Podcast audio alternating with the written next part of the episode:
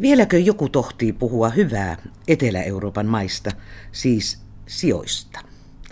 Sijat on käännös englantilaisesta termistä pigs, johon on niputettu neljä Etelä-Euroopan valtiota, siis englantilaisittain Portugal, Italy, Greece and Spain. Ne valtiot, joiden holtittoman menon laskut nyt kasaantuvat koko Euroopan maksettaviksi, niin kuin sanotaan. Eteläisen Euroopan puolesta puhujaksi ilmaantuu nyt saksalainen professori Klaus Leggevi, maassaan hyvin tunnettu politiikan ja kulttuurin tutkija ja vasemmistoradikaali, Essenin kulttuuritutkimusinstituutin johtaja. Juuri ilmestyneessä kirjassaan Zukunft im Süden, eli Tulevaisuus etelässä, hän esittelee ajatuksia, joita ei usein ehkä tule kyllin miettineeksi. Alaotsikko on haastavasti, miten Välimeren unioni voi elvyttää Euroopan.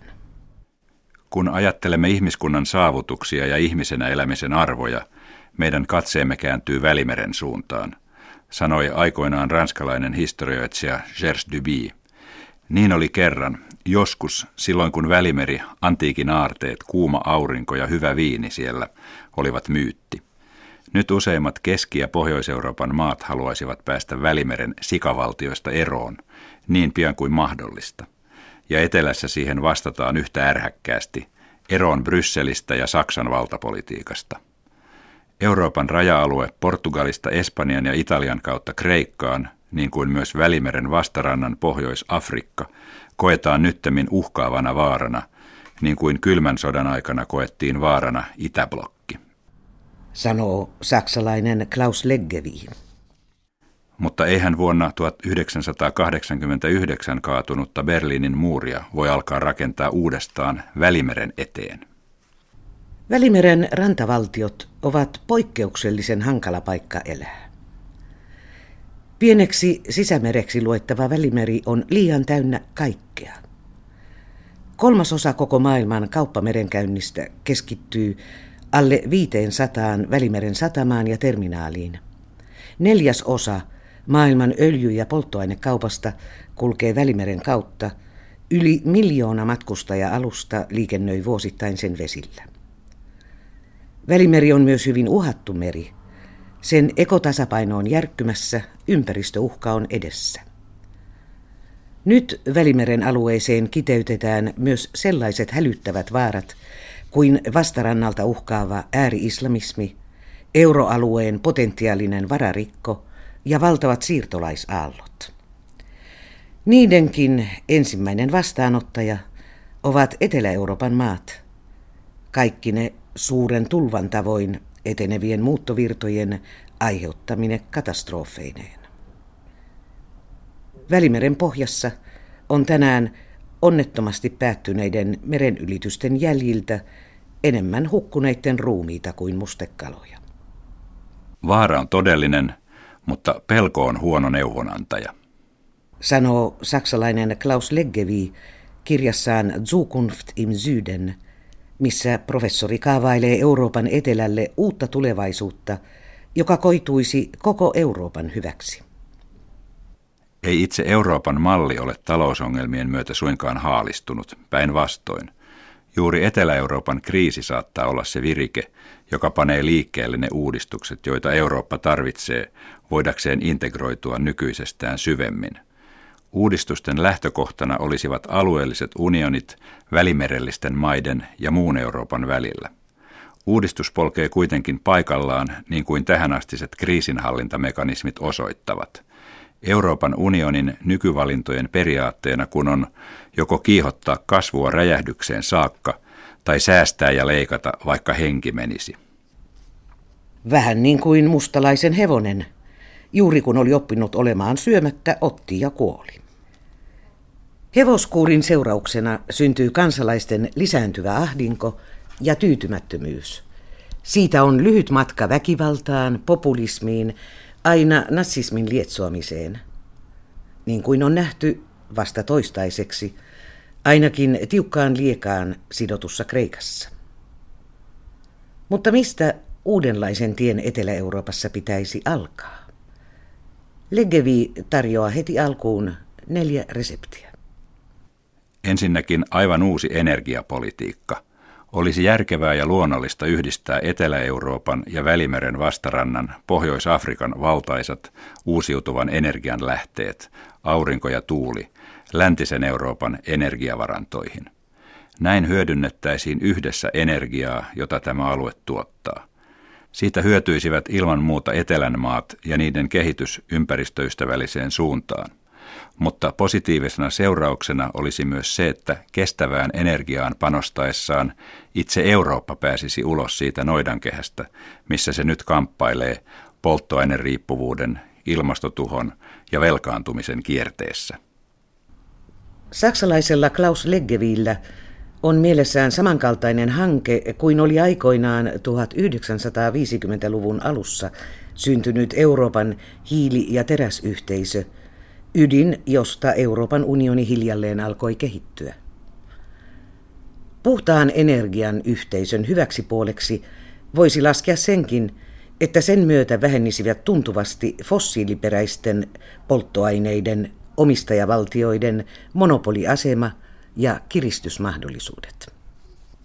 Ja toiseksi on ilman muuta selvää, että Euroopan valtioiden välinen työnjako on ollut ja on yhä epätasapainossa Euroopan etelän ja välimeren maiden vahingoksi. Halvan työvoiman kulku etelästä pohjoiseen, halpojen raaka-aineiden, maataloustuotteiden vienti etelästä pohjoiseen oli täyttä totta vielä vähän aikaa sitten – ja on sitä jälleen nyt, kun työttömiksi jääneet eteläeurooppalaiset siirtyvät pohjoisemmaksi. Lisänä tähän on tullut Välimeren vastarannalta alkanut valtava muuttoliike. Rikas Keski- ja Pohjois-Eurooppa tarvitsee siirtotyöläisiä kipeästi, myös väestönsä vanhenemisen takia, mutta nykyiset maahanmuuttolait ja siirtolaisten kohtelu yleensä ei useinkaan takaa kaikkia oikeuksia – puhumattakaan yhdenvertaisesta vuorovaikutuksesta tai keskinäisestä kunnioituksesta. Päinvastoin, Eurooppa vartioi rajojaan melkein epäinhimillisellä tavalla. Lukemattomat maahanmuuton uhrit ovat siitä todisteena. Siksikö Berliinin muuri, muuri keskellä Eurooppaa, kaadettiin, että se nyt rakennettaisiin uudestaan Välimeren eteen. Näin Klaus Leggevi jälleen toistaa. Erityisenä huolenaiheena saksalainen professori pitää massaturismia, joka tsunamin tavoin valtaa vuosittain Välimeren, sen rannat ja maat, saastuttaen, luontoa ja ympäristöä vahingoittaen ja maiden talouselämää vinouttaen. Joissakin Välimeren maissa, niin kuin esimerkiksi Kreikassa, hiekkarantaturismista on tullut monokulttuuri, maan lähes ainoa elinkeino – se on Leggeviin mukaan nopein tapa tappaa Välimeren maiden ominaiskulttuuri ja jättää etelän asukkaat vaille muun Euroopan kehitystä. Tässä menossa häviää myös Välimeren merellinen anti. Saastunut sisämeri tuhoaa kalansa ja itsensä rusketusta hakevien turistien ja loistoristeilijöiden alttarille. Euroopan unionin ohjelmat eivät todellakaan puutu siihen, miten alueellisia rikkauksia voitaisiin hyödyntää niin, että paikalliset erityisyydet ja erilliskulttuurit koituisivat kaikkien yhteiseksi hyödyksi. Tämä koskee myös, mutta ei ainoastaan, Etelä-Eurooppaa. Yhdistynyt Eurooppa tarvitsee elääkseen ja kasvaakseen voimakkaita keskuksia ja niiden ympärille vireitä alueita, joita yhdistävät erimuotoiset alueliitot – jo hahmoteltuja esimerkkejä tästä ovat toistaiseksi vielä höllät liitot, niin kuin Itämeri-yhteistyö Skandinavian maiden, Baltian maiden, Puolan ja Saksan kesken tai Alpe-Adria-liitto Itävallan, Italian ja Slovenian välillä. Etelä-Euroopassa vastaavan kaltainen alueliitto syntyisi Välimeren maiden kesken, myös niiden, jotka sijoittuvat Välimeren toiselle rannalle, siis yli tämänhetkisen Euroopan unionin rajojen siis aivan uudelta pohjalta mietitty Välimeren unioni. Se olisi tärkeä askel kohti vahvempaa ympäristö- ja kulttuuriystävällistä Eurooppaa, jolla olisi vihdoinkin globaalin pelurin kortit käsissään. Saksalaisen professorin optimistinen näkemys Etelä-Euroopan merkityksestä Euroopan tulevaisuudessa voi tuntua utopialta, kun ajattelee tätä päivää ja sitä julkisten varojen holtitonta käyttöä – Myös sitä suurta korruptiota, joka jarruttaa Etelä-Euroopan maita. Itsehän ovat itsensä kriisitilanteeseen ajaneet, murisevat äreinä parempiosaiset. Mutta entäpä jos avartaisimme katsetta hiukan eurokriittisyyttä laajemmalle? Silloin ehkä näkisimme, että Euroopan tie on väistämättä yhä syvempi integraatio. Jotta tämä pieni, aikoinaan niin merkittävä, nyt entistä vähäisempi maan osa ei huomenna putoaisi kokonaisuudessaan maailman uusien mahtitekijöiden syliin. Ja jostakin on aloitettava. Saksalainen Klaus Leggevi aloittaisi Etelä-Euroopasta. Kun edellä puhun puhtaan energian liitosta Välimeren maiden ja muun Euroopan kesken, kaupan ja kehityksen epätasapainosta pohjoisen ja eteläisen Euroopan välillä, Eurooppa-linnakkeesta, joka sulkee rajansa muuttovirroilta, niin tarkoitan yksinkertaisesti sitä, että Euroopan unionin nykyiset tavoitteet uhkaavat kuristaa suuren osan Eurooppaa ja sytyttää väkivaltaisen populismin pesäkkeitä, huomenna kenties jo kaikkialla. Olen vakuuttunut siitä, että vain ylikansallinen huomispäivän Eurooppa voi tarjota poliittisen vaihtoehdon kaikelle sille, mikä meitä nyt järisyttää ja jarruttaa. Autokraattisen Kiinan raaka-aineimperialismi, taantuvien suurvaltojen, Yhdysvaltojen ja Venäjän ideologinen itsetuho ja ennen muuta kaiken kontrollin yläpuolella saalistava finanssimaailma – Keskenään verkostuvat alueliitot ovat uuden integroituneen Euroopan pelastus, ja on aloitettava sieltä, missä tarve on suurin, Euroopan etelästä. Ranskalainen Nobelkirjailija Albert Camus kirjoitti vuonna 1955 eurooppalaisesta sivilisaatiosta näin. Mistä koostuu eurooppalaisen sivilisaation malli? Se pohjautuu ensisijassa pluralismiin – Eurooppalainen sivistys tarkoittaa kohtaamista. Erilaisten mielipiteiden, vastakkaisten näkemysten, toisistaan eroavien arvomaailmojen kohtaamista.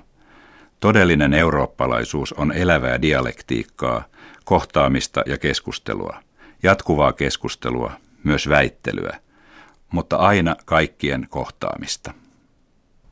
Voisi sanoa, että tässä jatkuvassa kanssakäymisessä on maan osamme vahvuus ja samalla sen heikkous. Eurooppalaisuutemme kanssa me kamppailemme vieläkin joka päivä, melkein 60 vuotta Kamyyn sanojen jälkeen.